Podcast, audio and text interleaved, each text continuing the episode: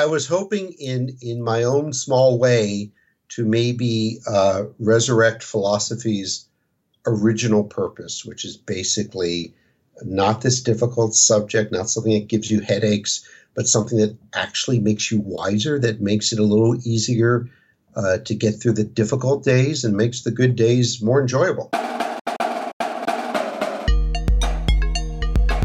Welcome to Deviate with Rolf Potts, where I talk with experts, public figures, and interesting people about fascinating topics that meander off topic.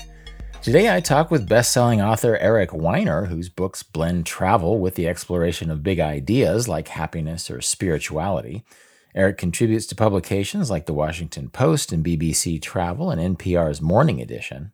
I've been a fan of Eric's work since his first book, The Geography of Bliss, his new book, The Socrates Express, is an intellectual journey in the footsteps of thinkers like Epicurus and Gandhi and Simone de Beauvoir to explore how philosophy can offer spiritual and practical lessons amid the confusions and contradictions of a contemporary life. Eric's work is self deprecating and funny, even as it explores serious themes, and our conversation touches on things like travel and flatulence and even the 1993 Bill Murray movie Groundhog Day as we explore the best ways to lead a happy and meaningful life.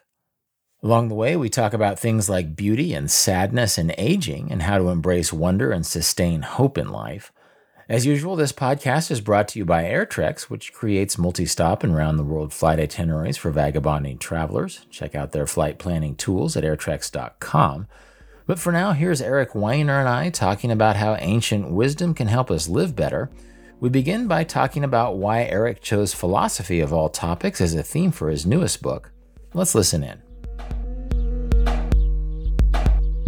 Eric, you have written some books that combine travel with big ideas. Uh, you wrote a book about traveling around the world looking at the idea of happiness. You did other books about the idea of genius or God. Your new book is about philosophy. Why specifically philosophy? What inspired you to uh, spend so much time traveling and exploring the idea of philosophy in the way you did?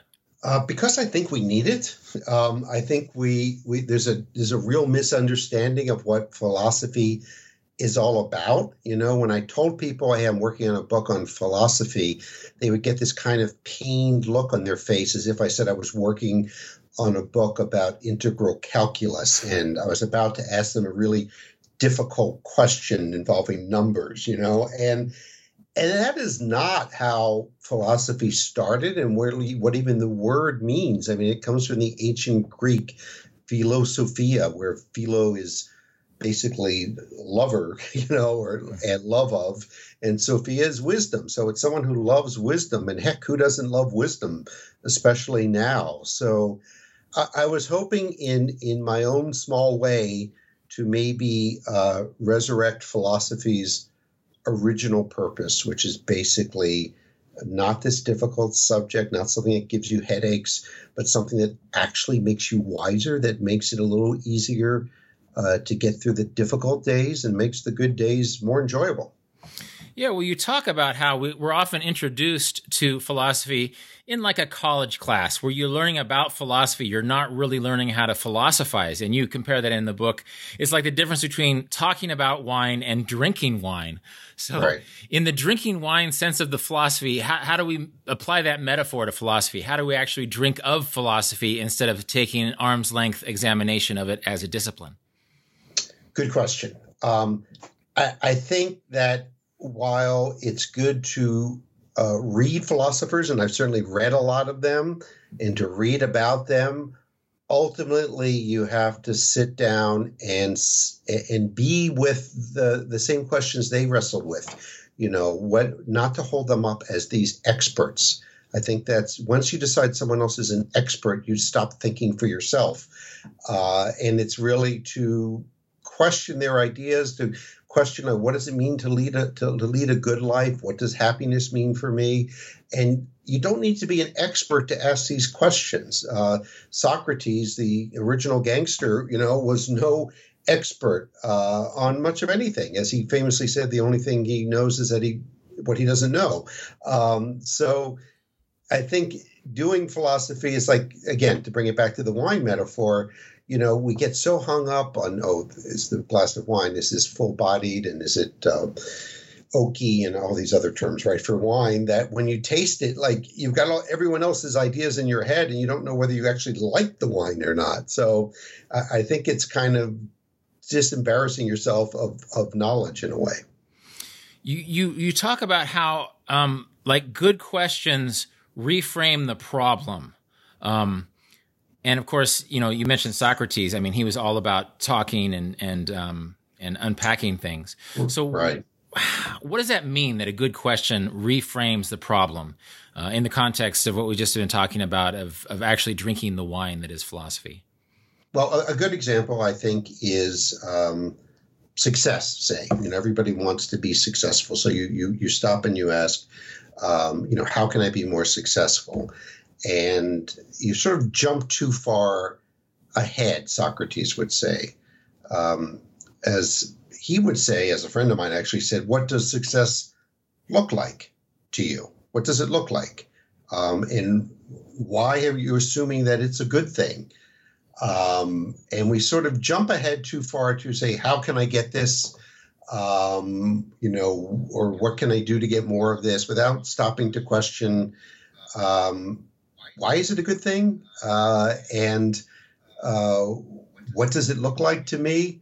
So that you end up in a, in different place, looking at it entirely differently. Um, you know, you can we, we spend too much time sort of in in a way trying to come up with solutions to the wrong problems, right? Mm. So that we're always thinking, okay, we got to we got to find a solution for this. You know, Silicon Valley is just filled with people finding perfect technological solutions to non-problems you know? Um, yeah we you know why do we need another app that will deliver food for us at a inflated price? Um, and we're so enamored of these fancy glitzy solutions that we don't stop and just sit with the problem for a while because we're we're very results oriented you know? We really we want uh, we, we take it for a given that results being results oriented is good. And philosophy, and this is kind of the ding on it too, is that it is process oriented, and that can take a while.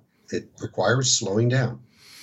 Yeah, and it feels like even just to use that food delivery app metaphor as an example, I mean, you can you can unpack that by saying, well, why do you live a life that requires that you don't have to cook and shop for your own food, and where does that food come from? And so, is philosophy, I guess there's an extent to which philosophy is not really about small questions about it's it's about these big contextual questions. Or am i wrong on that? Does it does it um, explore all sorts mm, i mean i would say yes but um, but it can explore it through small means. You can ask big questions and explore them through the small.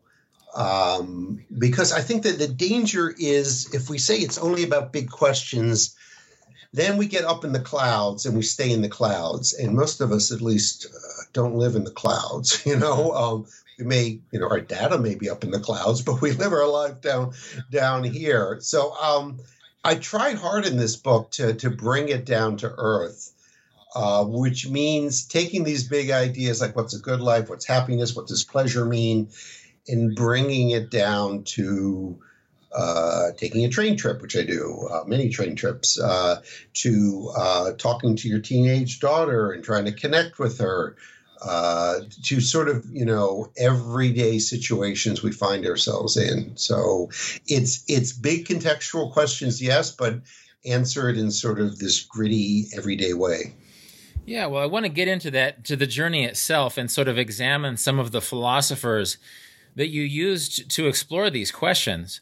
Um, I- am curious to know in, you know, just so listeners know, like three months ago, I was supposed to interview you for the spring release of your book. It's now a summer book. Yeah. Because of the pandemic, you actually became sort of a, a field expert in philosophy. Um, when your book came out, is, is, is there a particular f- school of philosophy that has been useful for you during the time of pandemic that's shaken everything up? Yeah. so the epigraph of my book is from a French philosopher. He said, "Sooner or later, life makes philosophers of us all." And it turns out it was sooner. You know, I didn't didn't see that coming. Um, yeah, there were a couple that that were useful to dip into, and I were okay. present tense. They still are useful mm. to dip into. Uh, the one, the ones that's obvious that, that comes to mind is the Stoics, right? So the the ancient Stoics were all about uh, coping with uh, the travails of life, and their their message, in a nutshell, is you know and and this is uh, ended up on mint t-shirts everywhere is basically uh, control what you can control accept what you can't and know the difference between the two.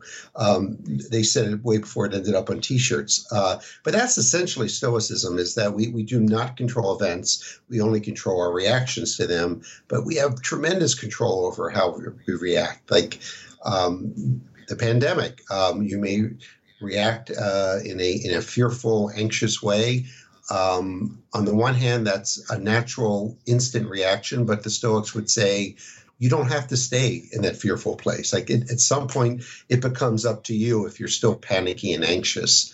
Um, and they they they would acknowledge that that very little is actually under our control. They they like to use they they're big in metaphors. One metaphor the Stoics have is that uh, we're all rolling down a hill. We're all cylinders rolling down a hill, and we're, we're going to roll down that hill one way or another.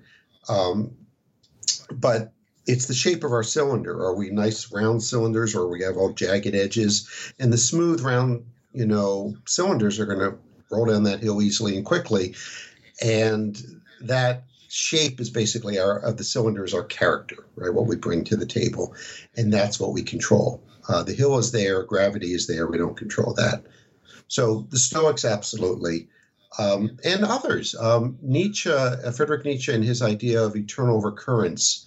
Are you familiar with that, or were you before you read about it? Hopefully, in my book. Well, I wasn't, and I would love you either now or, or as we make our way through the book itself, uh, talk about the idea of re- eternal recurrence. And is that do you bring in Groundhog Day to? to I do. Yeah, yeah. The, the movie Groundhog Day, which which I love. The movie Groundhog Day, which has become this cultural meme, and I love the movie, always have, and uh, for those who've been in a cave, basically, you know, uh, Bill Murray's character is a, a weatherman who's got this terrible assignment to go to Punxsutawney, Pennsylvania to cover again the Groundhog Day event. And he hates it and he's miserable and he wants to get out of there.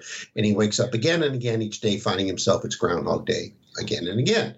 Um, and it turns out that the idea parallels that of Nietzsche, the German philosopher for the 19th century, who created essentially this thought experiment. What if your, your life, all of your life, every aspect of it, repeated itself exactly over and over again for all of eternity? If I deliver that message to you and said, Rolf, your life, good parts, bad parts, everything repeats exactly forever would you say, "Hey, that's great, boy, you're a great messenger," or would you say that I was uh, a demon, as Nietzsche puts it, for delivering this news to you? And you know, Nietzsche sort of tried to prove it. There's some physics behind it that that you know there are only so many combinations, and maybe that is what happens is the universe keeps repeating itself. But he ultimately never published those sort of rough notes and. I think of it as a thought experiment, a helpful thought thought experiment, because it makes you stop and think, you know, okay, well, what if this? What if the bad stuff repeats too? The good stuff is easy, but would you live through this pandemic again if you, if you, if it was part and parcel of your entire life? It, it really makes you think about what you're paying attention to, what matters to you, and what doesn't. Yeah, it feels like it's almost sort of the the inversion of this sort of social media and constant panic uh, environment that we're in these days. I think you used the phrase "what is worthy of eternity" in the idea of eternal yeah, recurrence. Right. Um, and so, actually, why don't you explain that a little bit? Because I think that that is, if you if you think, if if the day I'm living today was the day I lived every day, you know, you probably would make different decisions uh, based upon the fact that you would be doomed, like Bill Murray in that movie, to repeat the day again and again. Uh, you might make different decisions. You might just be more accepting. I think it it comes down to this idea of radical acceptance, I think, is what Nietzsche's talking about. That in a way, he was big on dancing as a metaphor, that he would say that, you know, you need to, a philosophy should dance, you know, in order to be worthwhile. And I think that's sort of looking at life as this radical acceptance of the bad stuff as well as the good stuff and asking yourself, would you do it all over again, including the bad stuff? Again, the good stuff's easy. Um, a sort of variation of eternal recurrence is uh, the marriage test, which is if you have a friend or someone who's di- divorced and you say, well, knowing what you know about this marriage, maybe it lasted 20, 30 years, would you get married and say, I do all over again? Hmm. And on the one hand, people would maybe say, well, your first instinct would be, well, the marriage ended in divorce, so it was a, a mistake, or you would say, no, I wouldn't do it again. But a lot of people, I think most people in that situation end up saying yes. You know, I would uh, I would do it all over again because the good and the bad are so intertwined, and overall, it's worth an encore performance. Um, let's take it from the top and do it again. And, and it's a it's a kind of radical acceptance of everything that comes along in life. Um, the good, yes, but also the bad. Well, that reminds me. What is it called? Eternal Sunshine of the Spotless Mind. Isn't mm-hmm. isn't there a, another movie that sort of philosophically examines, you know, if it would be worth it to relive this in in the in the process or in the the action of memory of, of actively forgetting right. an experience. Uh, Bill Murray, right. of course, they, was doomed. I think they figured out that he'd lived like ten thousand days before he got his day morally right.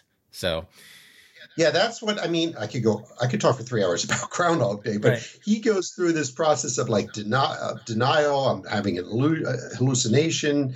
To he gets angry. To he tries to game the system and make lots of money, and ultimately, and in the movie, what punches him through out of eternal recurrence is a kind of selflessness where he helps other people, and a kind of Buddhist living in the moment. He he just sort of he's like, okay, I'm in Punxsutawney for all of eternity. It makes no sense, right? Um, I can't get out of it. I'm going to accept it and I'm going to help people.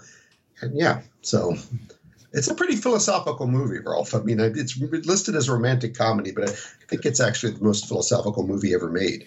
Yeah, well, actually, I, I, I read your book. My dad read your book, and we watched the movie together. It was really fun to see and think about in that philosophical sense. You know, what journey is he taking? Um, jumping back to the Stoics a second, one interesting analogy you bring on. You know, we have this way of thinking: is are you going to look at life as glass half empty or glass half full? But I think in the context of the Stoics, you pointed out that maybe we should be thankful for the fact that there's a glass, right? Right, and appreciate it. And isn't it a great glass? And some people don't have glasses, yeah. And um, and um, yeah, I mean the, the, the Stoics sort of they really take the approach that so much is not under our control. And the pandemic really hit that home for me as it did for many people. I had, like you, I had plans. Uh, many of these plans involved travel and interacting with people in the same room, you know. And I had all these plans. And, um, you know, there, there's an old Jewish joke. How do you make God laugh? You tell him about your plans. Mm. And uh, I think the Stoics would agree with that. Um, that, you know, I mean, I, I was complaining to my 15 year old daughter, as I often do. I was all grumpy when the pandemic hit. My book was delayed. She's like, What's wrong, Dad? I'm like, The pandemic hit, and now, you know, everything's out of my control. And she just looked at me and said, was it ever under your control? Right. And I'm like, I'm like that's that's very stoic. You know, that's basically what they're saying is it's a, the control is an illusion. All we do control are our reactions, but we, for the most part, tend to focus on controlling events, outcomes, results, and we take our reactions as a given. Of course, I'm upset. My book was delayed, or I was in a fender bender. And the Stoics say no. That you know, if you if I if you stub your toe and you go, ow, that's a reflex. They would call that a, a, a sort of pre emotion. But then if you're dwelling on your stub toe for the next three days, as I do sometimes, they would say that is on you now. Mm. That's no longer a physical reaction. You have chosen to dwell on your toe. Um, and the circumstance of stubbing your toe is, is irrelevant, really. Yeah, this this actually reminds me another part of your book. I forget where it's the idea Camus' idea that eventually of imagining Sisyphus happy, right? Sisyphus, this man who is doomed to roll his rock up the mountain every day for eternity. Right. Actually, you right. talk about what's it like for him to roll that rock up when he's 25 versus 75. But then there's also the idea, and this feels like it ties into what we've just been talking about. How does Sisyphus find happiness in that task that he is very familiar with now? Right. And I, have been thinking about this a lot, and it is tied to Nietzsche's idea of eternal recurrence and Stoics and all this. It's basically um, as I like to say, we're all Sisyphus now during the pandemic because uh, we're experiencing repetitive days where we kind of feel I feel like I'm rolling a boulder up the hill every day and it's rolling back down, um, and we're sort of fated to this. And it was Sisyphus was punished for doing something I forget what by the gods, um, but we don't know why. But this is our fate. And Camus said, "Okay, now can you imagine Sisyphus happy?" And at first we're like, well, no, he's rolling a rock up a hill and, and then watching it roll back down again. It's pointless, it's repetitive. And Camus would say, aha, well, that's life. It's absurd, right? So Camus was actually a proponent of a school of philosophy known as absurdism, hmm. which is a great. Hmm. I want to go, forget the school of rock, I want to go to the school of absurdism. Uh, and and he would say, you have to imagine this Sisyphus happy. Like, not just resigned, but actually happy. Hmm. And I'll be honest, I'm not 100% there, but I felt like Camus, I feel like Camus is onto something. And he, Camus says basically, he throws himself into the rock. He owns the rock. It's his rock. It's his task. It's sort of like if you've ever had a chore of like, you know, your partner makes you do the dishes, you don't want to do the dishes, it's all stacked up. And maybe you just have that moment where you're like, I'm going to really get into doing the dishes, and you're cleaning them, and and you're enjoying it, and it's chore, right? It's a task, but you can do it in a way where you unchore it, you dechore it, and you turn it into something pleasurable because you're doing it for its own sake.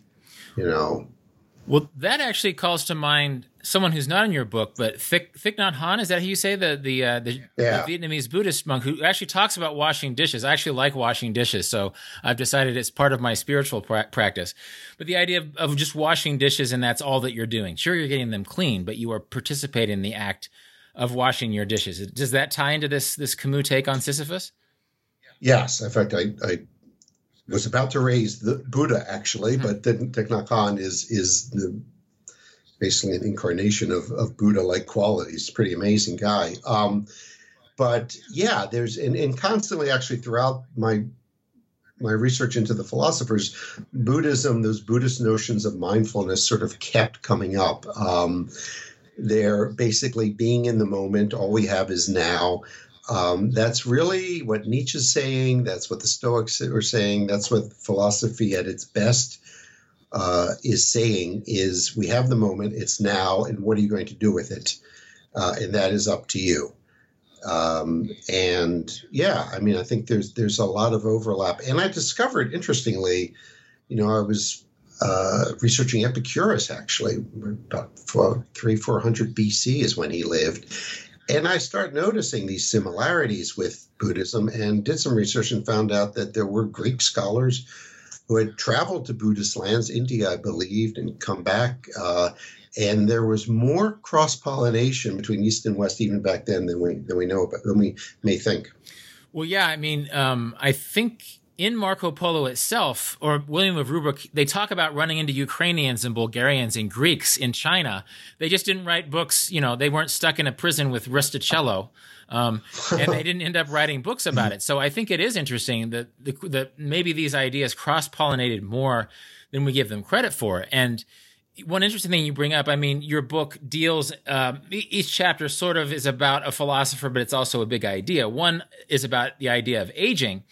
And I, you, you bring up the idea that Americans are fixated on staying young and they sort of betray their the very human process of aging you know? That in, in a sense being in the moment means accepting who you are at the moment and not trying to be eternally 32 or 25 or whatever you want to be. What did you find in your philosophical journey about what philosophy teaches us about embracing aging and accepting aging as a part of the human ex- experience I mean, I would say the one lesson distilled from a lot of these philosophers and from Buddhism is essentially this: to wish to wish that life were otherwise is a recipe for misery. uh, and uh, I'm as guilty as anyone of, of, wishing life were otherwise, especially now during these difficult times. Um, and that that is really the Buddha would say that would be the source of our suffering, and I think a lot of these philosophers would as well. And relating it to aging, if we deny what's happening to our body, we are wishing life were otherwise, hmm. and we are out of sync with what the Stoics would call the logos, this sort of rational with a capital R structure that is the universe. It's sort of like the way things are. Um, people get old and people die. And the extent that we deny both of those facts will determine our happiness or unhappiness, I think. Hmm. Um, and, uh, you know, I read about Simone de Beauvoir and aging, and she certainly uh, denied aging, rejected it, pushed it away for a long time before I think ultimately accepting it. And we don't, as I write, we don't really have a culture of aging in our uh, society, in, in the US in particular. We have a youth culture and we have a sort of anti aging culture, which is um, older people clinging to that youth culture desperately. so to age well, we think, oh, he aged well. We think, oh, he's got good skin or she's, you know, active. Um, aging well really, I think, means accepting that you're aging too um, and not pretending you're 25 when you're 75. Um, and and we think that aging well means just aging, pretending, acting like you're still 25 or 15 when you're not. And that's wishing life for otherwise. You bring up uh, de Beauvoir's uh, 10 Ways to Grow Old. Is that her list or is that your distillation of her philosophy? That, that's my distillation. Okay. Um, and I hope she would agree with it. Um, but I, uh, yeah, I mean, if you're going to write a book, you might as well write a book and go out on a limb. And I, I tried to do that. And uh, yeah, it, it occurred to me that that's you know because often the, the lessons that these philosophers teach they sort of they're they're writing in code sometimes you know it's almost like they don't want you to know what they're talking about hmm. um, and she it's like you you have to you have to look for clues you some are clearer than others um, ironically the ancient philosophers like the epicureans and stoics were clearer they were writing in ancient Greek, but once it's translated into English, it's pretty clear what they're talking about. And then somewhere along the way over the centuries, philosophy took a serious turn toward obfuscation. And in order to be taken seriously as a philosopher, you have to be extremely muddy and unclear. Uh, and that's changing back again, I hope. But I felt like a lot of my job was translating some of these philosophers into English. Um, I, I, tended to be attracted to the ones who were who who did write well and write clearly. But there's this weird badge of honor and, the less clear you are as a philosopher the more profound you must be and i don't know where that came from and i, I hate it well actually i like your your 10 ways to grow old list. So i'll just read it out loud even though it didn't literally come from de beauvoir it's based on her philosophy but you're the one who made it into a list. It's one own your past. Two make friends. Three stop caring what others think. Four stay curious. Five pursue projects. Six be a poet of habit. Seven do nothing. Eight, embrace the absurdity, which sounds a little Camusan maybe. Nine, disengage constructively. And attend pass the torch. So, how did you come to distill things in, in this particular form with her? It was all there either in her writing and more often actually in her life. Um, I think it's a lot of these philosophers, they, some of them were wiser on the page and some were wiser um, in their lived experience, as they say. And I think Beauvoir ended up being, she was pretty wise on the page. I think she was wiser in her life and in the way she lived. And um, and in a way, that list was borrowing probably. I was getting toward the end of the book, and a lot of things sort of gelled about aging um, that I was borrowing from from other places that I think applied to her as well. But it uh, now that you read it, I haven't heard any, had anyone read that list to me. It sounds pretty good. I like that list. Um, and um, and not one part is like you know get plastic surgery or um, you know do water aerobics. You know, it's not required. Yeah, actually, this is sort of an aside, but another book I read recently was Falling Upward by Richard Rohr. Are you, are you familiar with this? Uh, yeah, is he the um, Franciscan dude? Yeah, yeah, he's he's out in New Mexico. Um, yeah, I've read some of his stuff. He's he's a wise guy. I mean, a wise person. Yeah, yeah, and he's a good person for Americans to to hear because he's basically saying we're a first half of life culture, um, and we don't think enough about the second half, how to live meaningfully in the second half of life. And I look at this list that you put together for Simone de Beauvoir, and a lot of it is about moving past that aspirational post adolescent process of becoming that everybody seems obsessed with. Um, and it's more in the context of living that extended life and accepting aging, aging, accepting um, absurdity, and even things like habit, which sometimes we think habit is is counter to our own creativity but it just feels like there is sort of an older wisdom in the way, uh, you know, when what Richard Rohr writes about, but also in the parts of Simone de Beauvoir's philosophy that you bring up. Yeah, and we need more role models like this of people aging well, as as we're discussing it here, um, and and that doesn't mean you're just um, you know accepting decrepitude or resigned. I, I think one distinction that I try to get across is is between acceptance and resignation, and they're somewhat synonymous, but not really. I mean, resignation is not really acceptance. It, it, it's you're pretending to accept a situation, but you're not. You're you're fighting it passive aggressively. Acceptance, true acceptance, is something else entirely. Um, where you really are comfortable in your own skin, your own wrinkled skin, and um, yeah, I mean, the lines start to blur between because we've already in this conversation we've talked about the Buddha, um, we've talked about Richard Rohr, I believe is Franciscan, and and um, you know we have such hard lines between like philosophy and, in universities is one department, religion is another, uh, psychology is a third.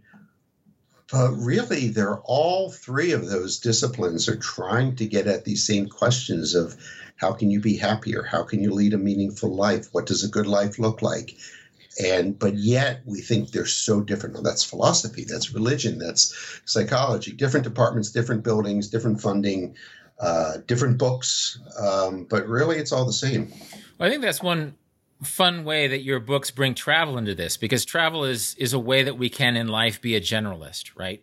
That we that mm. we leave our homes, we go out, and we're learning a little bit about food and a little bit about architecture and a little bit about linguistics, right?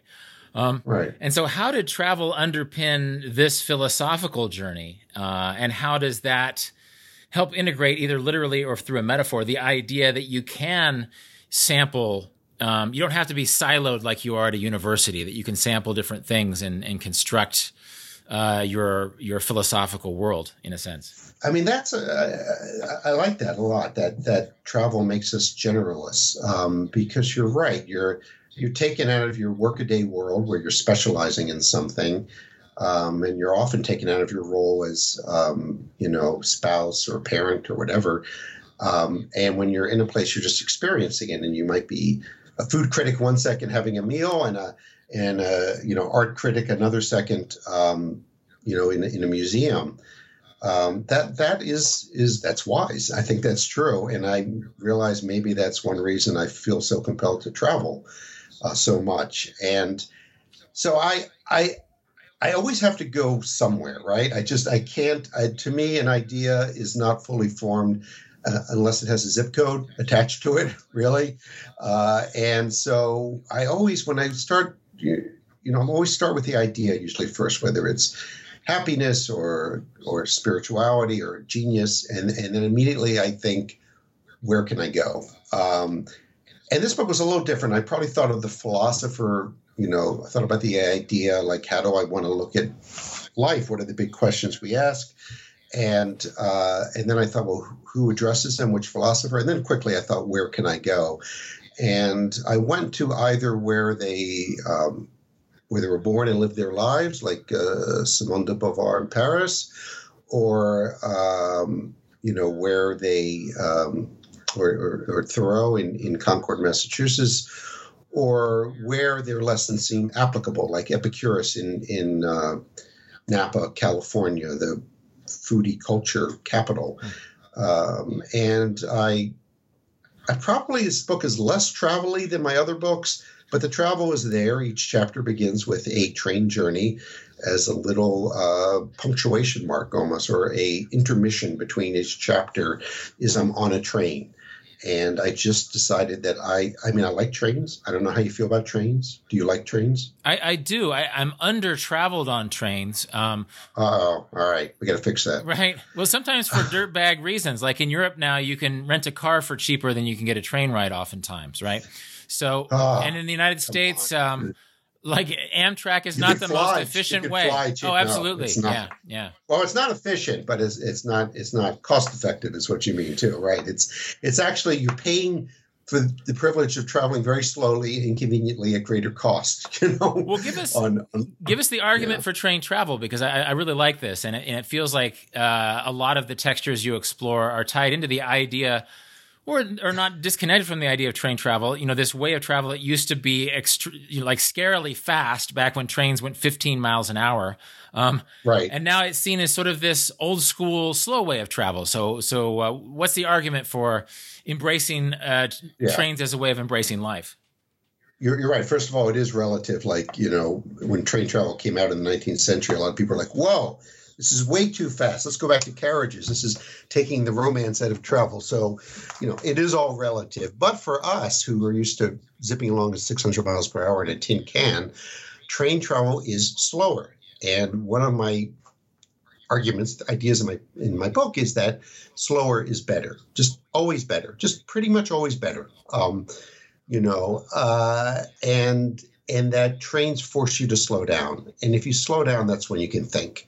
So they're also kind of interstitial in that you you spend time in between places and and on a train you're neither here nor there and you've got sometimes days to do that thinking and you're kind of cocooned in this safe space you know as it were.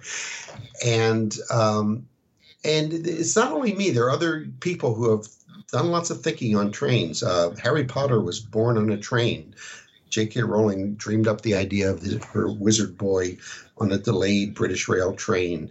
Um, there are philosophers who've done a lot of thinking on trains. Um, Wittgenstein, for some reason, the Austrian philosopher said, you know, all great philosophical problems can only be dealt with in train stations or hmm. something to that effect.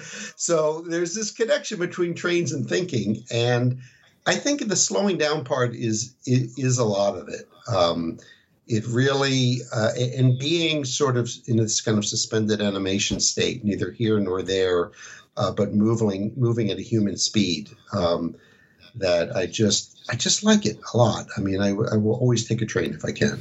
Well, you also dedicate a fair amount of time in the book to an even slower way of travel, which is walking, um, embodied by Rousseau and others. So um, if train is what what does walking add to thinking, and how is uh, when I teach writing, sometimes I say that writing is its own way of thinking. You can prepare to write, and then writing, you know, it, it creates a different form of thinking. Does walking create its own form of philosophical thinking? How how does that slowness affect the way we process and generate ideas? Right. Good question. So yeah, Rousseau was a huge walker. He would walk like 20 miles without thinking anything of it. And Henry David Thoreau, big walker, Nietzsche, big walker. Um, lots of geniuses have come up with brilliant ideas while walking. It is natural, right? We all pretty much know how to walk. Um, it requires some part of our brain to walk uh, so that we're distracted a little bit from you know, if you've ever tried to think while sitting at a desk and staring at a computer, you know how frustrating that can be, and you feel like you need to go for a walk. Well, what's going on there? You're you're you're using up some bandwidth of your brain for walking that part, and yet you're able to then think more clearly. I didn't explain that very well, but basically, it, it's like it, it is, you know, just like they, they've been studies that show that we the most the best ambient sound level for creative thinking is not complete silence, and it's not a raucously loud place. It's about 70 decibels, which is hmm. the average noise level in a coffee shop. Um, and I think there's something similar going on with walking, that your your brain is occupied with the task of walking. You're doing that, but enough bandwidth is opened up for creative thinking, for philosophizing, um, and also there's something just very primal and visceral about walking. You know, where you're touching the ground, you're doing something that, I mean, humans have been sitting at desks for not very long, right? And they've been sitting down to have meals raised on a farm for only 10,000 years, right? But they've been walking for a million years, you know, hundreds of thousands at least. Um, so I think there's something ancestral going on that when we walk, we're, you know, it's this unencumbered activity. You don't really, there aren't a lot of walking accessories I mean, like I'm I'm a big cyclist. I love biking, and I can access. You can accessorize. You can get pumps and gloves and helmets, and you know, almost every sport and activity you can accessorize the heck out of it. But walking, you, it's sort of stripped down. You get some shoes, maybe a walking stick, and, and you're good. Well, I think you also point out how walking is free of social performance, and what you just said about the the historical, um, you know, tradition of walking makes me think that before there was social performance in cities, you know, there was walking, right? Before there was social performance in agrar- agrarian communities, there was walking. So, how does walking um, put you into a new social situation? What does that mean um, in that it frees you of social well, performance? I mean, think of how ridiculous someone looks when they're strutting. There's really nothing more absurd than the strutter, huh. you know, and and no one struts when they're alone. I don't think, as far as I know. I mean, it's a, it is uh, sort of like the smile. You know, people rarely, sane people rarely smile alone. Um, smiling is a sort of social gesture, and strutting is a social gesture.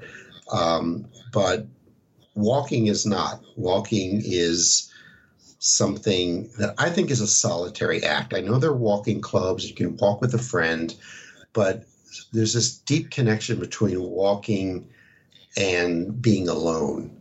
Um, and somehow, if we're moving and walking, that that uh, solitude does not become aloneness. It becomes something positive because we're walking, we're doing that. So in a way, we're not alone. We're we're um, you know, they said of Thoreau, a friend of Thoreau's said, a lot of conversing goes on between him and the earth when he walks. Hmm.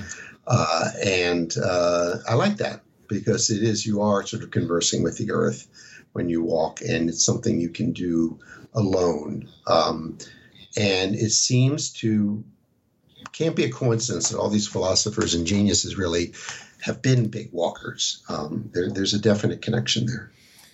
Yeah, well, it feels like walking is a way of being that might not be applicable to, to, sitting at home in a certain social environment. That you sort of free yourself of the expectations of certain social environments, and you're just being. You're in motion, but you're being.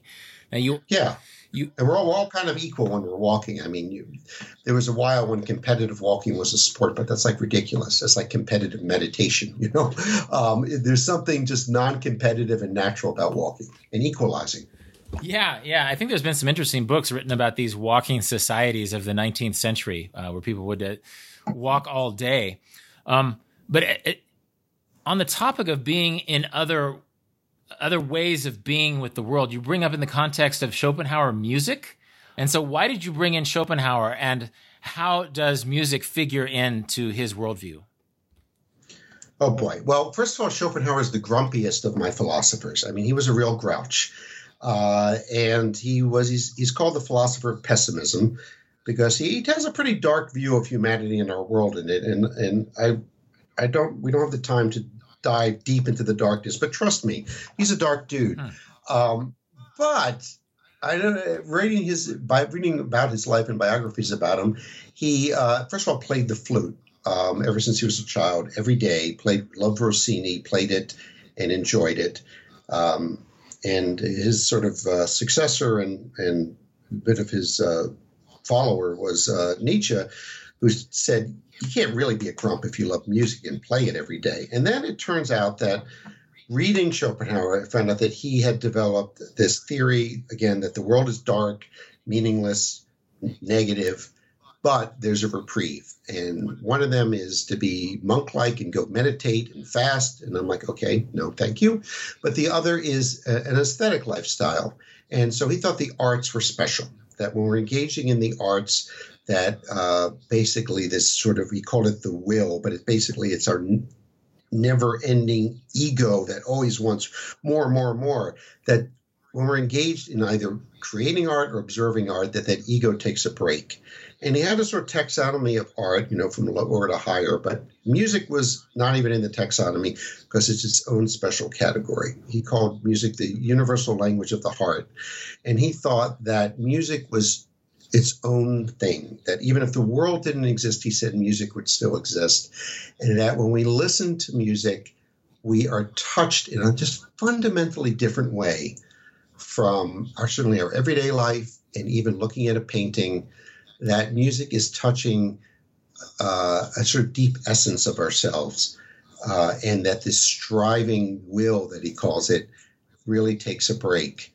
And um, it, it, struck me. And as someone who's I, I, like music, but I don't get music. I'm not a like music file. I don't collect you know mixtapes or anything like that. Um, so it felt like he had a lesson there for me, and that's that's what I explore. You talk about uh, Adagio for strings. Who wrote that? Who's the who wrote?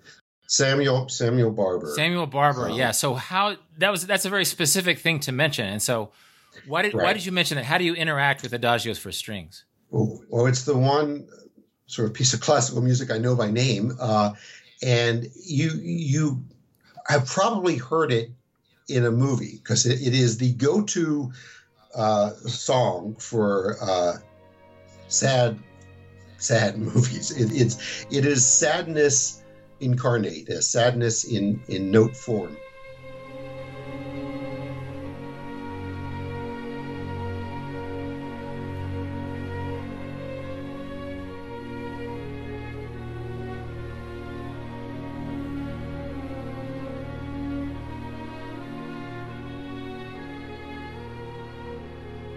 Platoon, um, Platoon. I think the first time I ever heard it was in Platoon. Yeah, must, yeah. must be Platoon, right? It it is just it, and you listen to it, and it's sad and it's beautiful, and and they're not mutually exclusive, and that's what Schopenhauer's saying, and I think he's absolutely right that we something can be beautiful not despite its sadness, but because of it.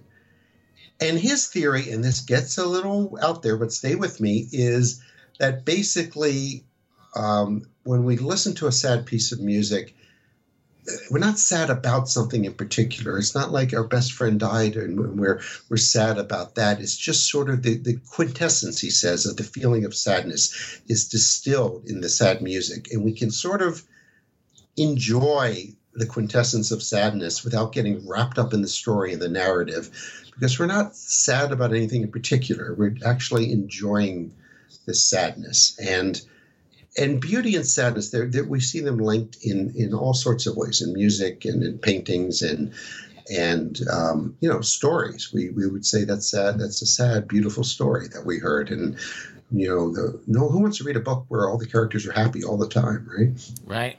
Yeah. You know. Well i think you use the phrase it's like tasting the sadness without swallowing it you know that right. you have right. Or being swallowed up by it. Mm, yeah. Um, because often if it's our sadness we we're, we're so caught up in the, the narrative and we're overwhelmed by the emotion. I think that listening to a sad piece of music, we can we can taste it you know, without swallowing it. I, I wrote it that way for a reason. I, am going to stick with that. yeah. Well, um, in, in, your book, you you talk about a specific philosopher who you call sort of call your I think philosophical soulmate. Um, yeah. Who is that and why? Michel de Montaigne. Uh, Montaigne lived in the 16th century in southern France in the Bordeaux region. Uh, he was uh, briefly a mayor of Bordeaux, but he retreated to his tower uh, in a uh, small town, Saint Emilion, in uh, uh, not far from Bordeaux. And he went up to his tower and he wrote, and he wrote essays. And you think, okay, that's anyone could write an essay. Well, he the essay didn't exist before he wrote it and uh, it sounds like you speak French, Rolf, by your pronunciation. Am I correct? Uh, well, no, I, I spent a lot of time in France. I would I would not be accurate to say I speak French. So okay, but you you have some glancing familiarity with the French language. Yeah. Um, so do you know what the word to try is? Essayer is to try in in French. Yeah, and that's where the essay comes from. And I'm like, yeah, that's that's what Montaigne was doing up in that tower. He's like, I'm going to try to make sense of well, the world, yes, but myself. He wanted to know himself.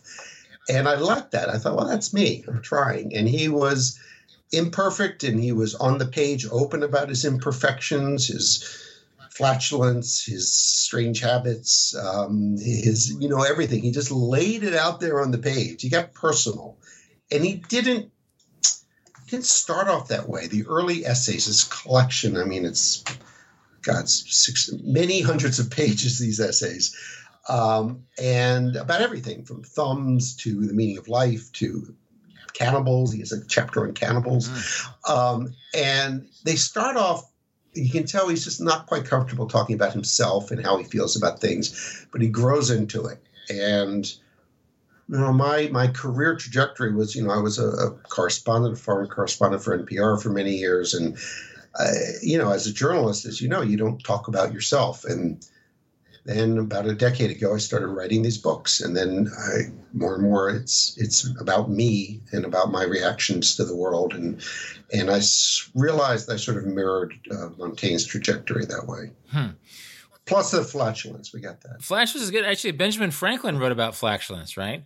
Um, so that I feel that there's a great book to be written about flatulence that I've yet to read. At, at the very least, there's an anthology of great writers on flatulence. Oh, that's right. Yeah. That's right. It would um, give a woot. So maybe a funny title or um, yeah. Um, yeah, I think there an anthology would be good. I think we might be onto something. Well, this is a complete aside, Eric. But when I was a senior in high school, I was in chemistry class, and they and we could do a research project about anything. And so I decided to research flatulence. And so I went to the university library. Actually, research has been done about that. Uh, I'm sorry, listeners, I might have to edit this out, but yes, there's actually a science as well as literature of flatulence. So the science of flatulence. Yeah, I feel that. Yeah, I'm a cultural historian. I'd want to know which cultures, you know, uh, uh, celebrated flatulence. Which cultures were you summarily executed for flatulating? Um, yeah, the geography of flatulence. I think there's your next book. There's your next. There book. we go. Uh, well, actually, that's a very human thing, and one human thing that you frame the Montaigne chapter in is death.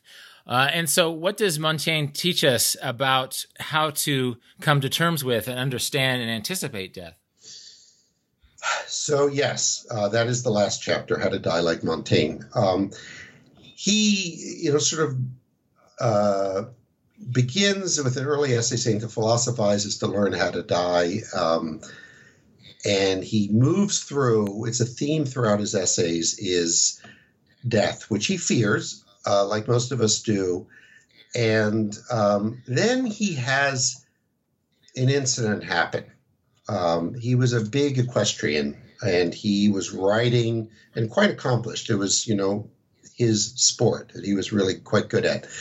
And uh, he was riding near his tower, and some asshole on a horse, you know, you know what those can be like, uh, cuts him off. You know, goes thundering by him, cuts him off, and Montaigne ends up flying off his horse, landing on his head, and he's just he's he's, he's a mess. I mean, he's bleeding. Uh, he's he's sure he's about to die. He can't move. Uh, he remembers being carried uh, to his back to his tower. He has basically a near death experience, and he remembers thinking it's not so bad, and that he he it, the, the, essay I believe is called "On Practice," hmm. the idea that, that he's practiced for death doing that, and he thought we could actually practice death by you don't have to have an experience like that by acknowledging it by not fearing it so much and at one point he says he says basically, if you're worried about dying, like, don't, uh, because it's natural. Everybody dies. And basically, he says in so many words, nature has your back. Like you think, um, you know, you you don't breathe or flatulate without nature does it for you, right? This just all happens. And he says basically death is the same way. And he says in so many words, don't worry your pretty little head. He says it almost exactly like that. Um, nature will take care of you just fine when the time has come. But we don't trust nature, right? And we don't we don't trust our bodies and we don't trust natural processes, increasingly so, I think.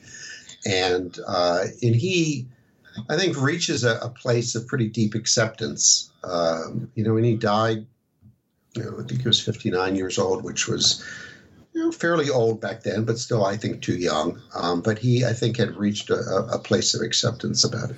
Well, it's there's a there's a line in your book. I'm not sure if you're quoting him or paraphrasing him. The idea that loving life is good, but loving life includes the fact that it ends, right? That life goes, right, right, and that you can't fully love life without loving death in a in a in a weird way. Hmm. That it's all part and parcel. That we the, the idea that death, like old age, is not a mistake. And we tend in our culture to treat both old age and death as mistakes to be avoided.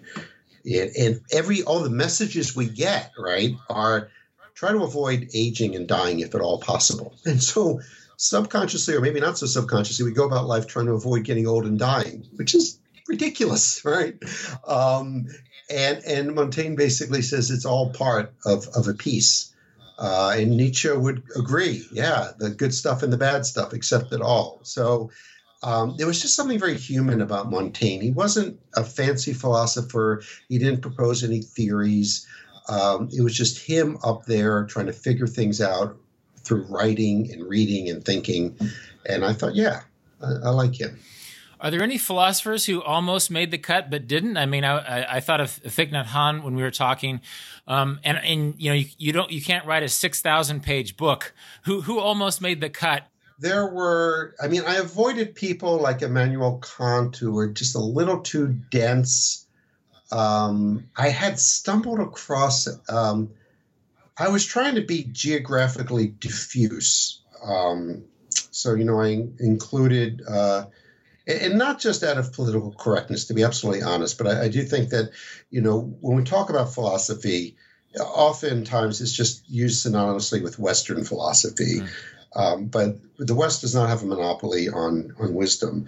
Um, so I include a chapter on Confucius and a chapter on Gandhi. I love Gandhi, who was a philosopher, definitely. Uh, I stumbled across an, an Ethiopian philosopher um, from several hundred years ago and found that quite interesting, but just really could find so little written about him that it, it seemed sparse. Um, I would have liked to have actually included that um, to get the sort of African perspective. Um, I had briefly considered Eric Hoffer, the sort of longshoreman philosopher who was a longshoreman who became a philosopher. Um, yeah, there. Oh, oh yeah. Kierkegaard ended up uh, killing him off um, that's a good thing when you're a writer. You can actually kill off people. Um, and I actually, you know, this happens. You know, you go. Sometimes you research something and it doesn't pan out, um, or you just you just you know that expression kill your darlings right to kill kierkegaard the uh, mm. the danish philosopher I went to copenhagen uh, and i'm glad i did and i read a lot about him um, I, I, couldn't couldn't quite fit him in um, couldn't quite come up with that how to question that I tried to make every chapter about a how-to subject, and um, and he's there, sort of in the background. Um, he famously said one of his great lines is "Life must, life is best understood backwards, but must be lived forward." Um, yeah. He said some cool stuff like that. Uh, he was very religious in, in the best possible sense, uh, but I couldn't quite get a handle on what he was about. So um, but if the IRS is listening, that was still a tax deductible trip to Copenhagen because I was doing research. Um, I, I, I, feel a little sad about that, but um, I think he would understand. Yeah, and, and it feels like a lot of these philosophers are in conversation with each other. For example, I wasn't fully aware until I read your book that Nietzsche was influenced by Thoreau and Emerson, which seems strange because as Americans, you sort of assume that you haven't, your philosophical tradition hasn't influenced European ones. Uh, but then right. also, like Thoreau, speaking of Eastern philosophers, Thoreau brought in a lot of Hindu philosophy. Uh, and so. And then Gandhi read Thoreau. so, yeah. it, it's like it, it, goes in this big circle. Um, I mean, it's amazing that in you know Walden Pond, on in his little cabin on Walden Pond, Thoreau had a copy of the Bhagavad Gita. You know, which you know was just fairly recently then translated into English and uh, or you know, he may have read it in French or Latin. But yeah, I mean, it was this. It wasn't like today where you go to a bookstore and there's like Eastern wisdom section. It was you had to want it back then, and he wanted it.